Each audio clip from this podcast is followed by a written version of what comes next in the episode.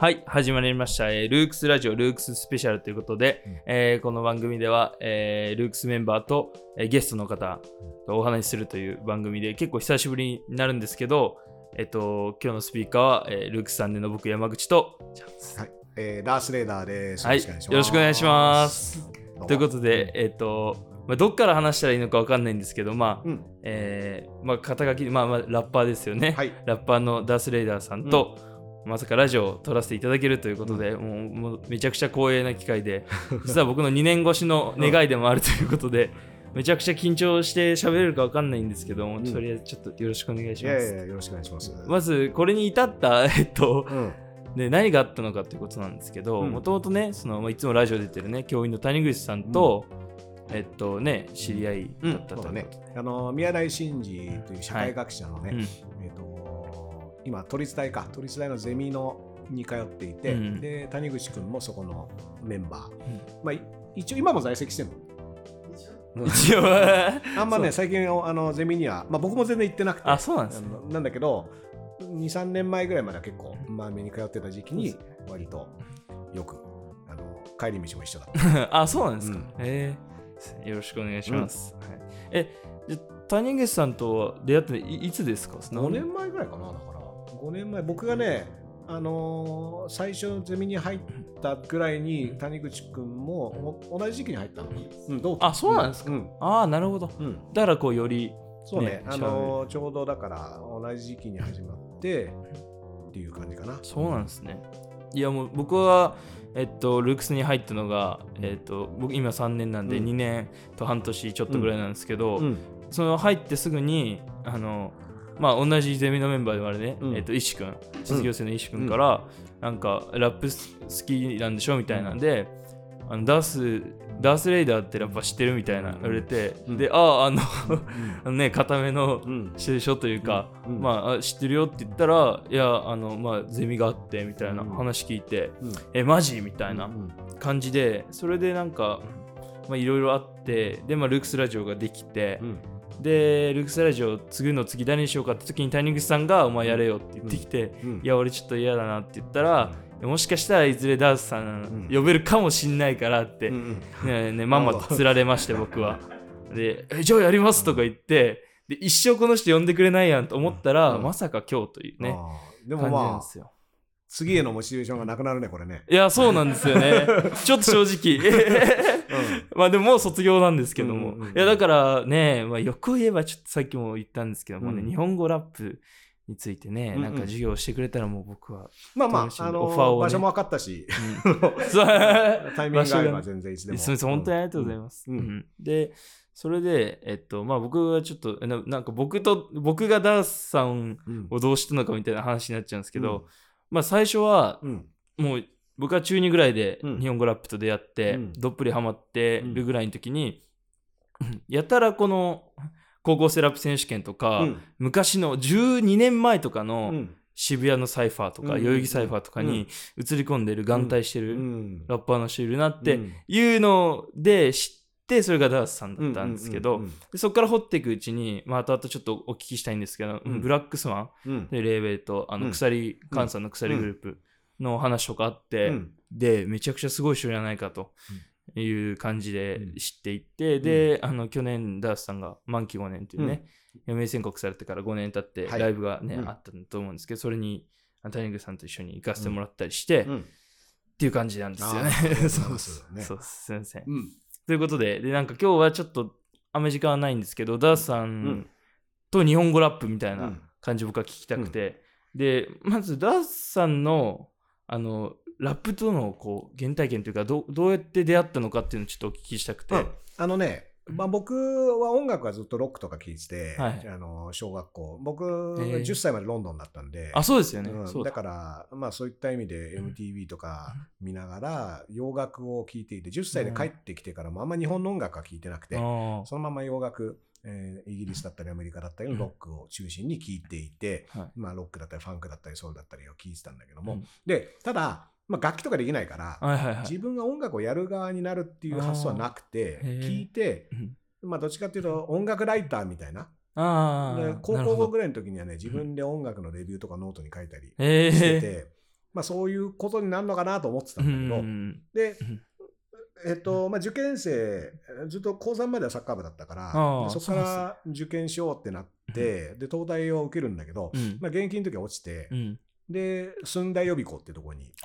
行くんだけど、はいはいはい、そこの自習室に行った時に、はい、自習室でラップしてる人がいたのね。でこれ自習室だからみんな勉強してるんだけど、だからそこにラジカセ持ち込んでなんか音鳴らしながらラップしてる人がいて、でこれ何やってんだろうと思って。そうです。それが95年とかですか。90年だからいや6年かな。ああじゃあちょうどだ、うんうん、そうですね。3ピンキャップがそうそうで、ラップしてる人がいて、はい、何やってんすかって言ったら、これラップでお前分かんないのみたいな、うん、今みんな好きなんだぜとか言ってまあその人は三浪とかしてる人で、へえ、うんでもうとにかくね多分邪魔しに来てたと思うんだけど、勉強してる俺ラップしててそうなんだ。でまあかつねいろんなところでクラブ遊びに行ったとかっていうそういう自慢話とかを予備校生集めてやってるような人だったんだけどでこんな音楽のやり方があんのかっていうね。なるほど。だから楽器とかもいらないし楽譜も読めなくてもいいし、歌を歌うっていうのもなく、うん、でもこの人がやってるのは音楽だから、うん、ラップっていう形だったら音楽できるじゃんっていうふうに気づいたんです。なるほど、うん、で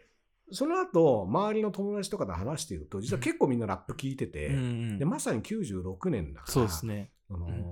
3品キャンプが7月にあるんだけど、はい、それにも結構行くやつがいたのね。なるほど。でそうですね、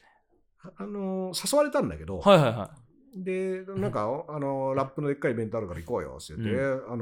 いいよいいよなんて言ってね、で誘われたんだけど、うん、当日雨だったから、あそうです、土砂降りで、うん、だから夜音で野外だからそうです、ね、やんねえだろうと思って行かなかったのね。あなるほどそしたら次の月曜日に、うん、はい、行ったやつらがもう興奮しまってて、そうですね、うん、すごかったみたいな、うん、雨の中やったのみたいなねなんでそんなにその雨の中出かけていくぐらいみんな好きなんだっていうのにもびっくりしたし、うん、でまあすごいなとか思ってて、うん、でその予備校がねお茶の水にあるんだけどレコード屋さんがたくさんあって、あ、そうですね、じゃあみんながそんな好きなんだったらどんなもんか見てみようと思ったら、ちょうど新発売でライムスターの、はい、あー耳を貸すべきっていう、はいはい、名盤ですね、うん、とブッダブランドの黒船っていう CD がほぼ同時発売で、レコード屋さんにバンって並んでたから、はあはあはあ、まあ、とりあえずじゃあ一番新しいやつ買ってみようと思って、なるほど、買って持って帰って聞いたら、うん、めちゃくちゃかっこよかったのよ。そうですね、うん、だからなんだこれかっこいいと思って、うん、で、まあ、慌ててレコード屋さんとか行って、うん、ブッダブランドライムスターを軸としていろいろ買ってこうと。ああそうなんだ、うん、で買ってったのと、あとはその自習室でラップしてた人が、はい、まあそんな難しいことやってるようにも見えなかったから、なるほど、自分でもやってみようと思って、でその時にねジブラ&マミー・ディーっていうね、はい、ライブさんのマミー・ディーさんと、はいはい、キングギドラのジブラさんが、うん、末期症状っていう曲を2人でやってて、はいはいはい、これのねCD でマキ&タイキっていう名義で出てた CD も買って、で聞いたら、まあ、そのジブラ・マミー・ディーのラップが入っていて、うん、あこれならできそうだなと思って、ジブラとマミーディ聞いて、そうそうそう、できそうだなと思ってやったら難しかったんです。そうですよね、うん、あれできねえとか思って、うん、簡単そうに見えてすげえ難しいとか思って、うん、でそれでこれ結構ちょっとやり方にコツがあるっぽいぞと思ってね、うん、これでまず歌詞を書き出してみて、うん、歌詞カードとかついてなかったから、そっかそっか、うん、で書き出してみて、ちなみにこの時間違えちゃってて、その中でジブラさんがねその、攻撃はまるでサリン並みの衝撃っていうラインがあって、サリンっていうのは当時の地下鉄、ね、サリン事件の、うん、オウム真理教のあれから、まあ、時事ネタ的に入れてた、うん、まるでサリン並みの衝撃っていうラインを、うん、まるでサリン衝撃はサリン並みの衝撃かな、攻撃はサリン並みの衝撃、はいはい、でこれをね、うん、攻撃わさび並みの衝撃だと思ってたの。ああ、わさび。わさびがわさびだった。なるほど。で、うん、ただその時に思ったのは、いやジブラって人が言うとわさびでもこんなにかっこよく聞こえるのかっていう。ああ、わさびって単語がこんなかっこよくなるなんてラップすげえっていうふうに勘違いだった。勘違いから生まれたんですね。うんそれは実はサリン並みの商品だったんだけど、なるほど、うん、でラップすげえってなって、うん、で自分でもどうもこれは音を揃えてるぞ、うん、韻を踏んでるっていうのが、まあ、気づいたから、うん、どうやって音を揃えばいいんだろうみたいなことを考えながら、で当時はね、うん、今はみんなスマホとか持ってるけど、はい、まあ、当時はね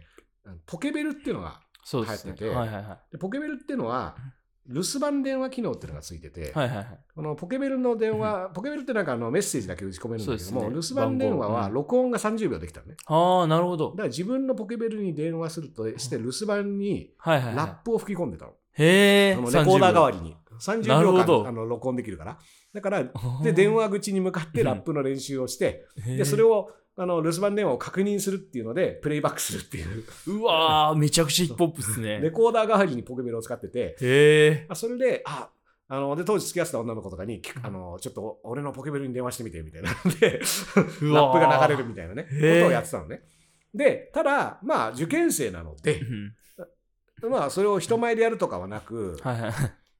書いてたんだけども、その自習室でラップしてた人が、まあ、医者の息子で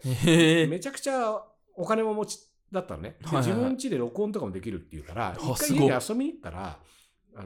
ラップ録音していいよっていう、へー、でその時にその家で書いてたやつを実は録音したのね。なるほど。でこれが使ってたオケがキングギドラ、うん、のシングルで、うん、地獄絵図っていう曲があって、はあはあ、これはオアシスさんのソロ曲なんだけど、はいはいはいはい、これのインストの上で、うん、僕は当時16番地に住んでたので、うん、16番地の殺戮現場っていうね、うん、すごいタイトルの曲、すごいタイトルですね、うん、16番地の殺戮現場、振り返るなよここで事件が起こった、 Do you remember みたいな、なんかそういう、うわ貴重だそういうマジっすか、曲を作って歌ったのよ。でこれを録音してね、でじゃあこれデモテープにして配るからよろしくみたいな、うん、でまあ、その後は受験勉強頑張って、で一浪したタイミングで東大受かって、うん、でその東大の合格発表というのは3月10日に本郷であるんだけども、うん、まあ、そこで受かってたってなった時に、まあ、ラップしてた人に電話して受かりましたって言ったら、その人が高円寺でイベントやってて、自分たちのライブがあるから、うん、その自分たちのライブの時間でお前も一曲歌えばっていうふうに言ってくれたの。へー。で、ああぜひぜひって言って、うん、それがね高円寺にあるドルフィンって今もないんだけど、うん、ドルフィンっていうクラブで、うん、まあ、そこに、ね、こうDJ オアシスさんのレコード1枚持ってね、キングギドラの DJ オアシス行って、それでそのライブ時間の一番手でね歌わせてもらったのよ。はあはあ、で、まあ、すごい暗い曲だし、うん、でもまあ、自分で書いた歌詞を人前で歌って、うん、すっごい楽しかったね。へー。お客さんもいっぱいいて、うん、で、あ、そう。ですごい盛り上がった、うん、パーティー自体が盛り上がっててね、でも歌い終わった後も興奮してみんなに話しかけてさっきライブしてたんだけど聞いてたみたいなそしたらあ聞いてる聞いたみたいな感じで、でそのドルフィンの店長の人とかもね、はい、初めてのラップだったんですとか言って言ったらわーっとか言って、続けるのが大事だよみたいなではいみたいな、うん、なんかそれで大学生になったよりもラッパーになった方が明らかに嬉しかったのね。へえ、東大よりもすごいですね。で、まあ、そっからはもうとにかくクラブに遊びに行って友達作ろうと思って、うん、でヒップホップ好き、まあヒップホップの話をとにかくいろんなやつとして、うん、で仲良くなったら家とかに連れてきて、で一緒にずっとヒップホップ聴きながらっていう毎日をもう過ごすようになり、大学にも全然行かず、うん、でその中で知り合った仲間たちと一緒に曲を作ったりとかデモテープを作ったりっていう風にするようになっていくのね。なるほど、うん、はあ、じゃあもう本当にラップが楽しくてそこからどんどん輪が広がってた、うんうん、ね、当時はね、その付き合ってた子とかも別にラップとか興味なかったから、はい、その子と遊ぶよりもやっぱねラップしに行こうが楽しくなっちゃって、そうなんですか。だからデートとか行ってもレコード屋さんとか行っちゃってさ、あーなるほど、なんかずっと待たせてるみたいなあ、まあ今からひどいなっていうそうですね、まあまあまあ、もうとにかくね面白くてしょうがなかったから。なるほど。でまあ、実際その高円寺のドルフィンでお客さんで来てた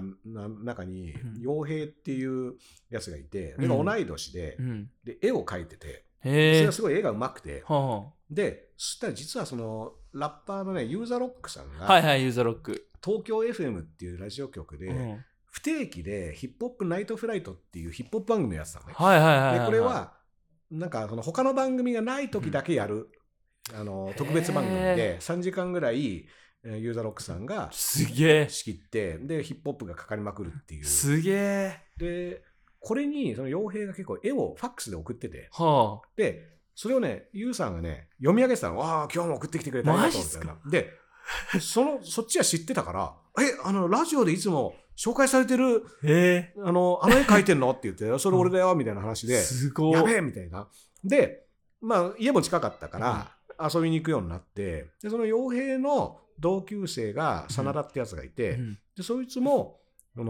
公園に遊びに来てたんだけども、うん、でもうラップやってるみたいな話を聞いたりして、うん、まあ、とにかくその傭兵の家に行くといろいろまたそこにも知り合いがいてとか、うん、でまあ一人でもね渋谷とか六本木のクラブに遊びに行って、うん、でもう片っ端から声かけて、ラップやろうよみたいな。で自分の曲デモ曲をカセットテープに録音して、はいはいはい、でそれをもうズボンのポケットにいっぱい放り込んで、うわー、時代ですね、配りまくるみたいなことやってた。なるほど、うん、そういうことだったんですね、うん、あんまりなんかそういうそのダースさんがどう日本語ラップと関わってきたのかっていうのが意外とこうメディアとかになくて、うんうんうん、結構気になっててめちゃくちゃすっきりしました、うん、だからね、その時期にまあそうやってで傭兵はだからその後もデモテープとかのジャケットを描いてもらったりとかロゴを作ってくれたりとか、今でも自分周りの作品とかのロゴとかは傭兵が描いてくれるんだけど、そうなんですか。だからもう最初の日からずっと一緒で、その真田っていうのはもう1年浪人して、うん、で明治に受かって、うん、で大学生になったからって言ってうちに来て、でじゃあ一緒にやろうよってなって、うん、で真田人まあ、別のやつとね、はいはい、グループはもう組んでたんだけど、うん、マイカデリックっていうグループを組んで、うん、で真田がラッパ名真田人なんだけど、真田人が、大学受かってからは真田人と2人でやるようになって、うん、これでデモテープを作ってたら結構評判になってね、で Pワインっていう、ところに、まあ、ラッパガリアっていうグループなんだけど、はいはいはい、ラッパガリアの人たちが、うんすごいお前ら面白いじゃんみたいなこと言ってくれて、でラッパカリアの担当の人にも聞かせてくれてて、すげえ。で会いに行ったら、はい、じゃあレコード出そうよみたいな感じになって、うん、それがだから99年だからまあ初めて2年ぐらいかな、まあ、そうですね、うん、すげえ。でラッパカリアと知り合ってでそういうラッパカリアとか、まあ、ライムスターとかいろんな人にデモテープを渡したりして、評判になって、うん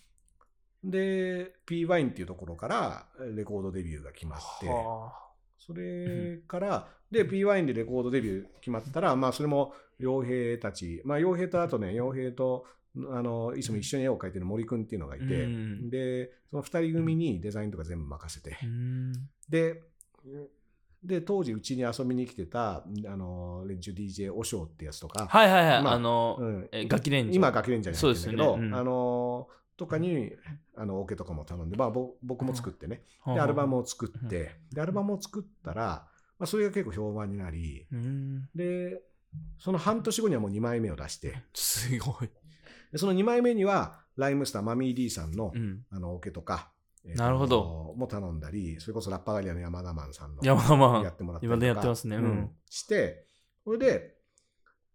しかもシングルもね12インチシングルとかもいっぱい出していて、でその B 面集っていうのもね、うんうん、B 面集っていうのがね、MB5 っていうタイトルで B 面集を出したのでシングルの B 面を集めたんだけど、これはマイカデリックの B 面5曲入りっていう意味と、うん、マジでベンする5秒前っていうこれはMK5 みたいなね、 MK5 のマジで恋するみたいな、マジで恋する5秒前のうんこ漏れそうっていうバージョンで真田人がラップしててマジで弁する5秒前ってそれはいいですね言ってるのをタイトルにしてすごいですね。 でやったら今度はその Pワインの時のディレクターがなんか音楽事務所に入るっていうことになって、でお前らも来いよっつってラッパガリアとガキレンジャーとマイカデリックで移籍するのね、そこにポジティブプロダクションって、うん、みんな Pワインにいたんだけど、 それでポジティブプロダクションって事務所に移って、はいはいはい、そしたらまあ、ラッパガリアはそこからもうどんどんヒットしていくことになって、うん、でマイカデリックも、ね、じゃあ次メジャーでやるかみたいなこといきなり言って、はいはい、で ABEX の、うん、いやすごいカッティングエッジっていうレーベルと契約することになって、でそこからメジャーデビューする、うん そうですね、それがだから2001年もう初めて 3,4 年でメジャーデビューすげえはあやばいですね、うん、でそれの後今度はビクターっていうところに移籍して、はいはいはい、すごいまたでビクターでも1枚出してみたいななるほど、うんちょっと関係ないんですけど、うん、僕が初めて買ったレコード楽器レンジャーでした、うん、そういえば、うん、そう楽器レンジャーだから結構 初期から事務所も一緒でそうなんだ、うん、で今はその和尚もメンバーになっててね和尚、うん、さんたまにダースさんのイベントの DJ やられたりしててどういうつながりなんだろうなって気になってたんですけどもともとねだから、ね、最初から一緒そうか一緒だったんだ、うん、へえなるほどまあ、その後ねビクター出して、まああんまりヒットはしなくて毎回言うか、ん、それでちょっとなんかで契約もなんか続かなそうだったから、はいはい、そこで活動休止になっちゃって、それでどうしようかなと、まあ、給料とかももらってたんだけどその時期は、それもなくなりそうっていうことになって、はいはいはい、どうしようかなって言ったタイミングで渋谷のクラブでねメテオってやつが、これ聞いてくださいってデモ CD をね、はい、持ってきたのね、でそれが面白かったから、ああ面白いよ、ラップいいねなんて言ってたら、で今度遊びましょうなんて言ってうち、に遊びに来るようになってでそのメテオって年齢でいうと4つ下なんだけど、はいはい、そのメテオが今度ロイってやつを連れてきて、でやったらとうちでラップしてて、でこんなにラップしてんだったら、そのせっかくラップしてるからこれ録音した方がいいんじゃないかなと思って、パソコンとか買って、でうちにラップにしに来るやつらのラップを録音するようになったね、はいでそしたら結構曲数がたまってってその小町だったり健太390だったり太郎ソードだったり、まあ、そういうのはみんなメテオが連れてくるんだけどマジっすか、うん、で、それで、そういった人たちのラップを集めた、CD とか出そうっていうことで、はいはいはい、自分たちのレーベルを作るんだけど、でそれがダメレコっていう名前のレーベルを立ち上げて、はいはいはいうん、そこから今度ダメレコから僕の家でレコーディングしたラップのアルバムとかを出すようになるね、でもでこれが当時タワーレコーズとかのインディーチャートで1位とかになって、はいはいはい、すげえで結構ね、まあ、盛り上がるのねで、まあ、事務所とかも借りてとか、やってでその頃に MC バトルも流行ってきたんだけども、そうですね、まあそのダメレコメンバー B-Boy パークとか、うん、すごいフリースタイルもみんなうまかったから、バトルとかでも結構活躍してて、まあ、UMB とかもね、できたばっかの時、ライブラ、ちなみにねUMB って名前になる前の、はい、おだまりラップ道場っていう名前で最初始まってて知らねえそうなんですか、でそれが何回かやったらグランドチャンピオンとして UMB になるのね、はいはいはい、でそのおだまりラップ道場の時の、3回目は、僕が優勝してます。そうなんですか、うん、UMB の前身ってことですか前身の。で、その、1回目のグランドチャンピオンは僕、もうそのチャンピオンの一人として出てるんだけど。はぁ、マジっすか ?2005 年とかか。だから僕の生まれ年っす、2005年。あ、本当に。で、僕が UMB の去年、第20何回かとかに、で、山梨予選で、まあ、ベスト16で終わっちゃったんですけど、つながってますね。いやー、やべえ。そうそう。その年はね、カルデラビスタが優勝したんだけど。あー、そっか。カルデラビスタの最初のアルバムもダメレコから出てる。そうなんですか。えぐー。で、その時に、うちらは割と結構フリースタイルやってたけど、まあ、当時その MSC とかは、はいはい、ガンガン、不良ノリでやってて、そうですね。うちは楽しくラップするみたいなノリでやってて、で結構当時からねある種のライバル関係とかにあったんだけどそうですよね全然違いますもんねそのUMB 優勝した時の、優勝後のボーナスステージがカンとのバトル でそこで僕とカンで、もう無制限本数決まってないでバトルやって8回ぐらい8回戦ぐらいやったのかなマジっすか、でそこも勝ってでその時のカンさん2005年6年って一番やばい時で、まあまあそうですそうそう B-Boy パーク優勝した時ですかで、ね、B-Boy パークに優勝した2年後とかそうですよね、うわ、すげえ、道しるべとかの時、ね、そうでまあそこで結構だからカンとアウトバトルになるみたいな時期がそこはあったんですねでこっちはこっちで 3on3MC バトルっていうのを主催でやってて、でそれにもカンとかに出てもらったりしててああ、結構ねそこで結構バチバチやってたっていうのが、うん、後々つながるわけですね、ブラックスワンと、うん、ライブラから抜けて感じそうそうそうでライブラ抜けて、うん、UMB とかもやんなくなって、うん、でもカンはまあどっちかというとそういった意味では友達だから、うんまあ、ライブラっていう会社との付き合いはあれだけど、うん、カンは友達だからめちゃくちゃ連絡取ってて、うん、でそしたら、まあ、その鎖っていうのを立ち上げるっていう時にもともとブラックスワンでの佐藤翔さんっていうこの人ももともとはね僕がだからデビューした P ワインの社員になった人なのね。そうなんですか。なくなっちゃったんだ。そうなくなっちゃうんですよね。そうですよね。で P ワインでやっててで P ワインの後ブラックスワンっていう自分のレーベルを立ち上げてやっていて、でそれが菅の鎖と合流して会社を作るって話になったタイミングでなくなっちゃってでただまあ事務所とかも菅は用意してたから、でその佐藤さんの意思も継ぎたいっていうことで僕を誘ってくれて、でカンが鎖やるからブラックスワンはダンスやってくれっていうふうに頼まれて。なるほど。それがだから、2015年とか、うん、そうですね、うん、記者会見話題になりましたから、うん、へえ、そういう形で合流するっていうことになるのかな、うん、なるほど、うん、うわーこんなになんかこう詳細をギュッとまとめて、うん、メディアで喋ることってほぼ初じゃないですか。こんな、いやまあ喋ってはいいと思うけど、うん、どうなんだろうね、うん、いやすごい、めちゃくちゃ嬉しいです、うん、本当にていうかさらっと言ったんですけど、うんうん、小町さんね、うん、フェミネルラッパーのね、うん、有名な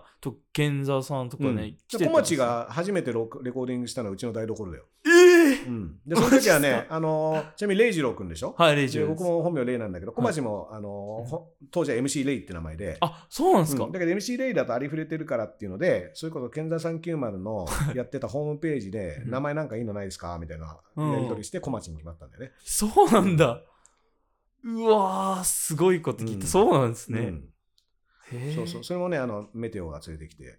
そうメテオさんあんま僕分かんないですけど、今メテオはだからそれこそサミットパンピーのとことかでもライブしてるし。あ、そうなんですか、うん、まあ基本ねその世代のキーマンだよ、一番重要人物、やばいです。メテオがいろいろつないでるっていう。でロイっていうのは今玉木ロイって名前で、かかととかでやってる玉木ロイさん、うんうん、鎮座さんとかでやってる。ああそういう方、うん、ロイって、うん、あやば。そう当時はロイザロイヤルって名前だったから。そうなんだ、うん、へえ、ゾーンザダークネスみたいな。へえ、そうですね。あ、そうです。ちょっとお時間が、すごいそろそろなんですけど、あっという間に。まあでも、まあそういうことがあるから、なるほど。その先何が起こるか分かんないんだけども、いろんなことやっとくと、あとはそういうことです。あの時のあれがこうなったとか、あの時会ってたあいつがこうなったとか、なるほどね。なるので、やっぱりいろんなとこ出かけていろんな人と。いろいろ、まあその時はうまくいってないように思えることでも、後々実はそういうこういうことになりますっていうこともあるので、はい、まあぜひここでの経験とかそういう風につなげていってくれるといいかなと思います。ありがとうございます。もうちょっといろいろありすぎて僕はもうパニックなんですけど、ちょっととりあえず終わります、うん、じゃあ先生、うん、本当にありがとうございました。また来ます。ありがとうございます。失礼します。